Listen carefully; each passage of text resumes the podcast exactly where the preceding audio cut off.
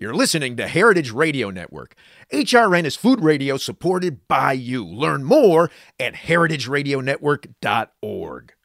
This episode is brought to you by Wisconsin Cheese. Wisconsin, the state of cheese, makes half of the nation's specialty cheese and wins more awards than any other state or country. Our heritage and traditions, master cheesemaker program, and the American propensity for innovation all put Wisconsin on the cutting wedge of cheesemaking.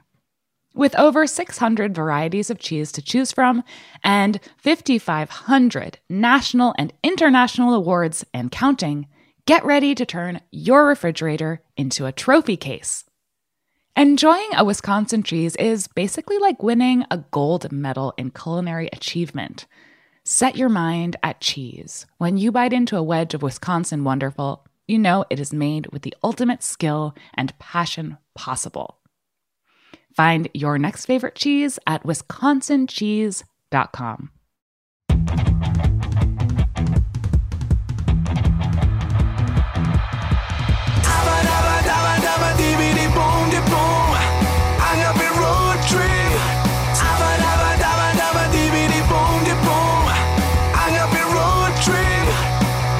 I'm Lou Bank. I am Diwan. And this is Agave Road Trip. It is the critically acclaimed award winning podcast that helps gringo bartenders better understand agave, agave spirits, in rural Mexico. Okay. So last week, uh, Chava, which was really just a few minutes ago for us, last week we uh, we talked. You know, I, it's funny. I, I have it listed as we bickered about. We didn't really bicker. We kind of agreed on everything. I, I think we just had uh, different uh, parts of the narrative. How about that? Yeah, sure. Okay. Yeah, we, we have So- we have different parts of the puzzle. Yeah, so so so last week we talked about different parts of the puzzle as so to whether or not mezcal uh, is sustainable and what it means to be sustainable. But you know, I think the the bigger and more important question is: is anything sustainable? I- I- how about rephrasing? Yeah, what about rephrasing that? I'm saying, do we have any other uh, industries that we can learn from? Huh? do we have any? Well, you know, so um, uh, yes, of course we do. We can learn from every industry, but but does it still make that industry sustainable? Is there any model that I would that that we would that anyone would uh, be able to um, honestly claim is 100% sustainable? Uh, can can I have can I make a little bet? sure, Chava. is this another five peso bet? It is a five peso. That that is that is as much money Are as you I bet. tracking all of our five peso bets? No, but I was talking about my with my father. I had breakfast with him about betting, Yeah. and he once lost a full year of money playing uh, the cards. So he says that that was a tough lesson to learn. Hmm. So betting is not sustainable. It is not. Clearly, it's not. I mean, he was in his twenties. He would live in a small town. Didn't have much to spend his money on, so it's fine. A- it was fine. A year. He didn't like it. No, he didn't speak with it with good spirits. But anyways, uh, I think that maybe one of my favorite, and probably people are so bored about me always using textiles as the one industry that I think can do things. I don't know Uh, about people, but I sure am. But keep going. yes, I know. So I believe textiles, when done with uh, well sourced cotton or fibers, I mean, even textiles made with agave fibers, if you wish, and that are being dyed with natural dyes in a certain scale can mm-hmm. be a great model. The thing that makes textiles so so such a great thing, I believe, mm-hmm. or like really high quality textiles a great thing, is that they can last you a lifetime. So Okay. j- your impact can be tiny because you're buying something that you're going to be owning, owning for the next 40, 50 years, and you're not creating that impact again in that amount of time. The problem with alcohol is that we drink it, and that a bottle,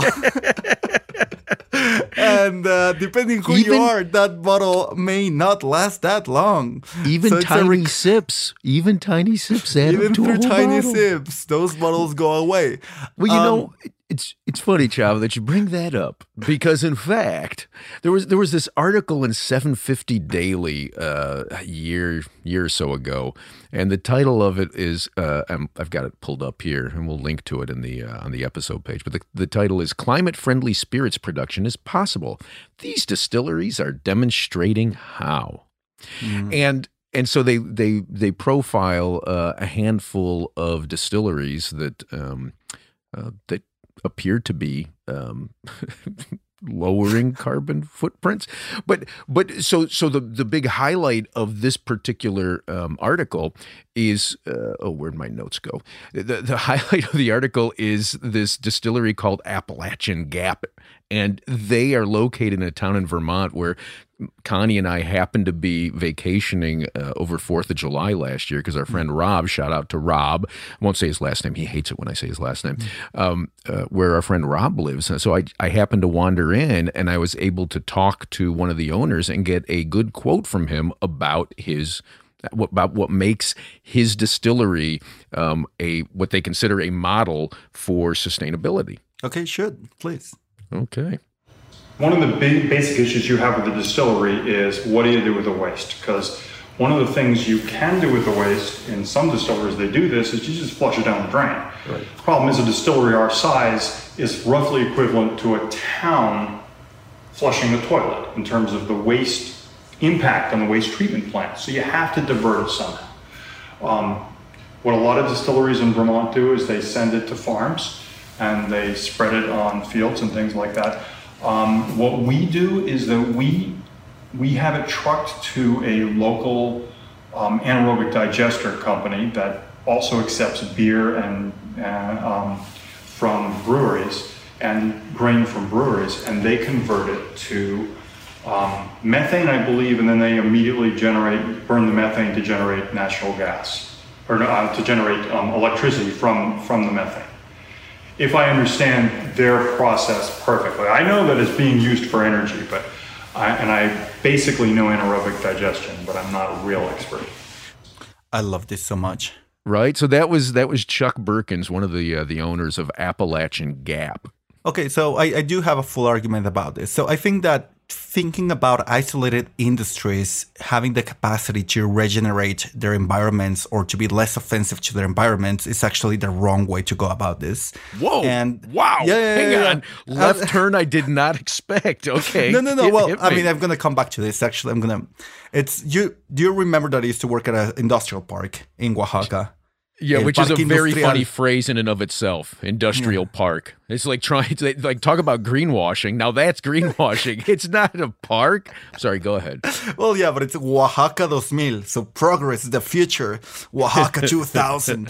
um, yeah, I loved it. But there was no industries there. I mean, it was really broken. Uh, I used to call it the industrial jungle. But back in the day, uh, we used to write a bunch of applications for research and whatnot. And one of the fantasies that I decided to pitch to, um, to I don't know, like it was like an award. It was like a design award. It was like, why like usually people talk about industrial parks as this horrible thing that happens outside of the cities, right? Nobody wants to live close to an industrial park because the most popular, like the most polluted, ugly, smelly part of a city. But if you're able for a bunch of the industries to talk to each other in terms of processes, so the waste of the distillery becomes the methane for the glass blowing, and then the exhaust heat from the glass blowing becomes the energy for the distillation, and you start creating all these chains in which everything fits of each other. You could actually use the industrial park as a huge water filter. You could use the industrial park as a huge production production of energy. You can use it as a very positive uh, muscle if you wish. So I think that one of the biggest problems that we have right now and why a bunch of the industries are very offensive is because they're not talking with each other in terms of their production. Their waste is waste and it's not being fed to somebody else that can convert that, that it's exactly by them. okay, but Yeah. I don't understand then why you dislike that quote because that No, no, quote no, no, speaks- no. I, I, I know what I am saying is that that this is like this is an example of that. The fact that they have to truck it far away, that could be rephrased in a. So it's not I every. okay. They, they're all not neighbors You- fitting of each other. You like what they're doing. You just want everything to be closer because that makes it that actually makes it more sustainable. And I want more points of contact. I You know, like I- what, what, what if what if their distillery could be working out of part of that methane? So you have everything concentrated in a little bit of an island where everybody everybody's energy and everybody's waste is talking to each other. You know, I like I get what you're saying, but I think that in essence, I think that in essence, even what you're suggesting is not sustainable because you're still talking about the creation of stuff to be trucked from the place and sold somewhere else. Well, and and that's where it gets. I mean, in when you're s- when you are evaluating how offensive something is, Yeah. it's a case by case scenario. So mm-hmm. maybe, and again, like I'm starting to get more interested in the term regenerative than is Yep. sustainable because Yep. I think that it's easier to measure in a way. Basically, with regenerative, it's like it's the area where you are standing and where you're producing thriving because you are producing something. Are you making more hectares of land have more biodiversity because you are there? It's basically are are you contributing to what is around you? Ah, well, okay. I like I get that, and I, I believe me. My, like my, I mean, you don't have to look further than the projects we're doing at Sacred to understand that I believe that it is good to do that on that land. But if if you're doing that, and yet the result is that the land a mile away is screwed up, or ten miles or hundred miles is screwed up as a result of what you're doing. You know, so so so here's here's a quote from the the University of Texas, right, from a a case study, and I I think it speaks to why I don't think you can just look at the land around you and talk about regeneration, right? So. The quote is It takes about 20 gallons of water to make a pint of beer. And Constellation, that's Constellation Brands, predicts it will use 396 million gallons annually, the same amount it would take to supply more than 14,000 people with running water.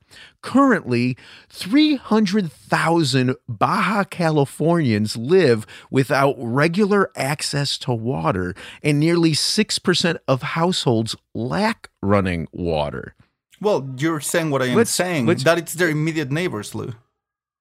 No, no, but what what I'm saying is so okay, so let's say Constellation says, "Well, uh, we're going to go ahead and put some money into making this place look beautiful."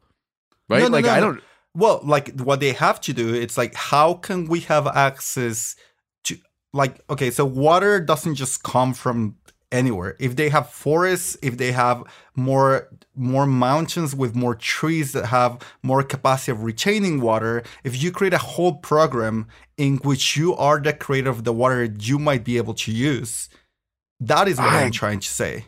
Okay, but you're still talking a if you, hundred you have capturation systems. You're still talking 132 Wait, 132 million gallons of beer? It's got to be more than that actually. But uh, like so you're talking 132 million gallons of beer is what it says here, right? A year. And uh uh, uh and where is it going? And how is it getting there? And what is it doing to the water supply Well, to get course- to Of course, and uh, that's why I believe that in these things you have to be. I mean, it's super. I mean, if it, if it was easy, we will have solved this a long time ago. But Well, it's, is you have easy. to be you have to It be is. dissecting and integrating all the time. You have to be able to look at specific. Okay, let's look at water, right? So Yeah. let's say where did they build their factory in order to source the water? Did they build it in a place where they could get a very deep well and they knew they were going to have five years of water, even if they were allowing for everybody around them not to have water or did they build their factory by a mountain that if they know that if they keep in very good shape that's going to be their source of water for the next 200 years that is that is the that is the mind shift that i think it's important. And then it's also and and this is so hard for contemporary industry. And honestly i think it's an unsolvable situation sometimes because growth is king. But when do you decide that you if you keep on expanding in that specific place you are incapable, even if you have the best scientists, the best mm-hmm. engineers, the best mm-hmm. intentions, everything is going great. There's always a limit. There's always funny. a limit where you know, like I put this many. This mountain is the healthiest mountain. It's sequestrating this amount of water. I still, if I go past this, uh, like You- doesn't make sense. You sense. just you just circled back around to make uh, the argument that you argued against in last week's episode, which one? wh- where you like smaller actually is better. Is, is, is in essence what you're saying that the smaller operation No, no, no, no, no, no, no, no. is more what, what- What, I am saying is you have to be able to know which is the limit. It's not about small or medium or big. It's about knowing what is the right size for the right environment. Right, and how do you tell that from the outside? Smaller From- is better. Eh, in no, essence, uh, no, like- no, no, no, no, Yeah, no. I- you no, know, no, like, no, I think- it's it's it's a. I mean, it's it's Sergio's project in Ultramundo. Yeah. he has ten thousand hectares. He can responsibly harvest eighty percent of what he has at hand every year. Is what they think. Is what they think. That's not Yeah. small, Lou. I'm sorry, Oh, but no, that, that, that. that, is not it- small. The estimate the- is it's about thirty thousand liters a year. So that is an example of medium, if you wish, in the mezcal context, Sure. and that and that is responsible. Now, if he had a hundred thousand hectares, that's three hundred thousand liters, Mm-hmm. Uh-huh. and that's big, I- I- I get- still I- responsible. I get that, but but you and I know that because we've seen the land and we've had the conversation with Sergio. We know that it's not marketing bullshit. My point is, from the outside, as a consumer, you are safest going with small because small. Well, they're not taking a lot of water from one place. They're But for yeah, yeah, yeah, but ceramics, when they used to use lead. So one of the most polluting industries in in the suburbs of Oaxaca Yeah. for the quality of the air of Oaxaca.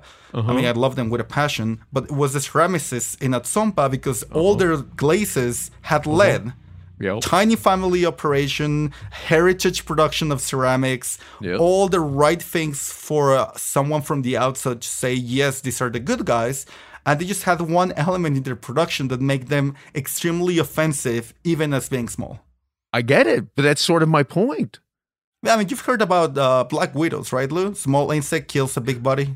sure yes i get that but that's my point is none of this is easy none of this is easy you know in fact i think the only answer the only answer to this if you really want to just support sustainable is become a subsistence farmer Oh, no, Lou, come on. No, no, no, no, no, no, no, no. Yeah, yeah, yeah, yeah, No, yeah. no. I, I think the only true way to be sustainable I- I subsistence hate- farmer I hate that conclusion with a passion. The right way to do this it's find more projects that understand where they're standing, the amount of resources that can be used in that ecosystem while giving back to them.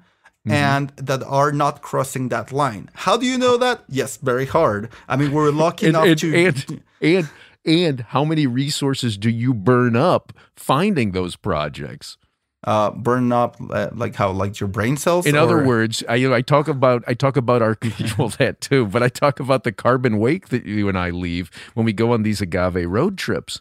Like we we expend a lot of resources to go and meet guys like Sergio to see those projects. Yeah, yeah, but uh, I mean, I mean, I, I also don't. Uh, I'm not a huge fan of this over the top uh, Puritan approach of I need not to do anything Well, because clearly I, am not. Clearly, I'm not either because we go on agave road trips. Well, okay, okay. So and I'm I- not a subsistence farmer. I live in Chicago. Okay, and what I am saying is, I, I believe. I mean, I've seen this. I've seen people that have beautiful, luscious lives that are. I think that your really ugly, horrible, not enjoyable HM T-shirt is far more destructive than the beautiful textiles made with agave fibers that you can find in one of these towns. And I No, I- I- I disagree, know- I but know it's still, sure. It's, I, So- it's still, but it's still a compromise because you're having to drive to the town. It- Like this is, Yeah, yeah, yeah, yeah. But what I am saying is the the yeah, like that H and M ugly shirt that you're getting is creating political distress in Kenya because of, like its its impact it, it is just like so beyond your capacity to to to to touch. Like it it's it's a black widow. It's like it can kill an elephant. The venom of that little thing can kill an elephant. And then these other things is more like a dog with a flu. You know, it might make you feel bad for a few days, but it's not the end of the world. So I, I, th- I think you know, if like you've got to make a choice, and you do have to make a choice. otherwise it's impossible to live. So okay, sure. That's which is which is exactly my point. Like is unless you're going to become a subsistence farmer, you're going to make compromises. Yes, but but this, I really And hope that doesn't that doesn't mean like oh well screw it you can't if you can't do anything go ahead and get that H&M t-shirt that's not what I'm saying but I am saying recognize that you're making a compromise and and try to do the best you can and try to give back where you can and And and there's just stuff that it's over the top offensive, like the water situation in Monterrey right now connected to the beer. I mean, that's that's obscene. Mm-hmm. you know, like so when you are in face with such obscene situations, I will be like, okay, like maybe you don't want to drink Tecate, right? Like you, you know when you when you see like such such strong indicators of something being so fundamentally wrong, they're so mm-hmm. close to you. I might be, uh, you know, cheering for people to stop supporting with their money that. But yeah, well now you've just blown our Tecate sponsorship thanks Chava Mm, I said Tecate, not Tecate Light, Lou. Only Tecate Light will sponsor us. nice okay well I think I think that's a wrap for this ep- this second part of our three part sustainability mini series And Java if you're not sad and ready to never hear us again, kudos to you. right? Uh, and go drink something uh, made not small, but made with best practices. okay. Adios, joven Lou. Hasta pronto. This has been Agave Road Trip, the podcast that helps gringo bartenders learn about agave spirits. Your hosts are Lou Bank and Chava Periban. Sound engineering by Roy Sierra. Theme song performed by Gabriel Oliveira and Mark Rico. Sign up to become a road tripper and listen to more episodes at agaveroadtrip.com. If you enjoyed this podcast, please let us know. And if you hated it, recommend it to your enemies. You can also find us on Facebook and Instagram. Lou is in charge of our social media, so if he happens to sound like an old man, forgive him. He is one. Agave Road Trip is a production of 10 Angry Pitbulls, Inc. Agave Road Trip is powered by Simplecast. Thank you for listening to Heritage Radio Network. Heritage Radio Network is food radio supported by you. For our freshest content, subscribe to our newsletter. To subscribe to the Heritage Radio Network newsletter, enter your email at the bottom of our website, heritageradionetwork.org. Connect with Heritage Radio Network on Instagram and Twitter at heritage underscore radio. You can also find Heritage Radio Network at facebook.com slash heritage radio network. Heritage Radio Network is a nonprofit organization driving conversations to make the world a better, fairer, more delicious place. Heritage Radio Network couldn't do that without support from listeners like you. Become a part of the food world's most innovative community today. Subscribe to the shows you like, tell your friends, and please join the Heritage Radio Network family by becoming a member. To become a member of the Heritage Radio Network, click on the beating heart at the top right of our homepage. Heritage Radio Network can become addictive. Programming you here on Heritage Radio Network can drive you to eat, drink, and listen to more programming on Heritage Radio Network. If it drives you to drink, please do not drink and drive. Drink responsibly, eat responsibly too, and listen to Heritage Radio Network responsibly. To listen to Heritage Radio Network responsibly, wear protective earbuds. While wearing protective earbuds, do not drive or walk. Sit in a comfortable chair. If that comfortable chair has a hard seat, please remember to get up and stretch every 30 minutes. If you get up and stretch every 30 minutes, do not stretch beyond your abilities. Stay within your defined stretching capacity and consult a doctor who specializes in stretching. If you do not have a doctor, listen to all the shows on the Heritage Radio Network. There has to be at least one doctor among the Heritage Radio Network podcast hosts. Thanks for listening. Agave Road Trip out.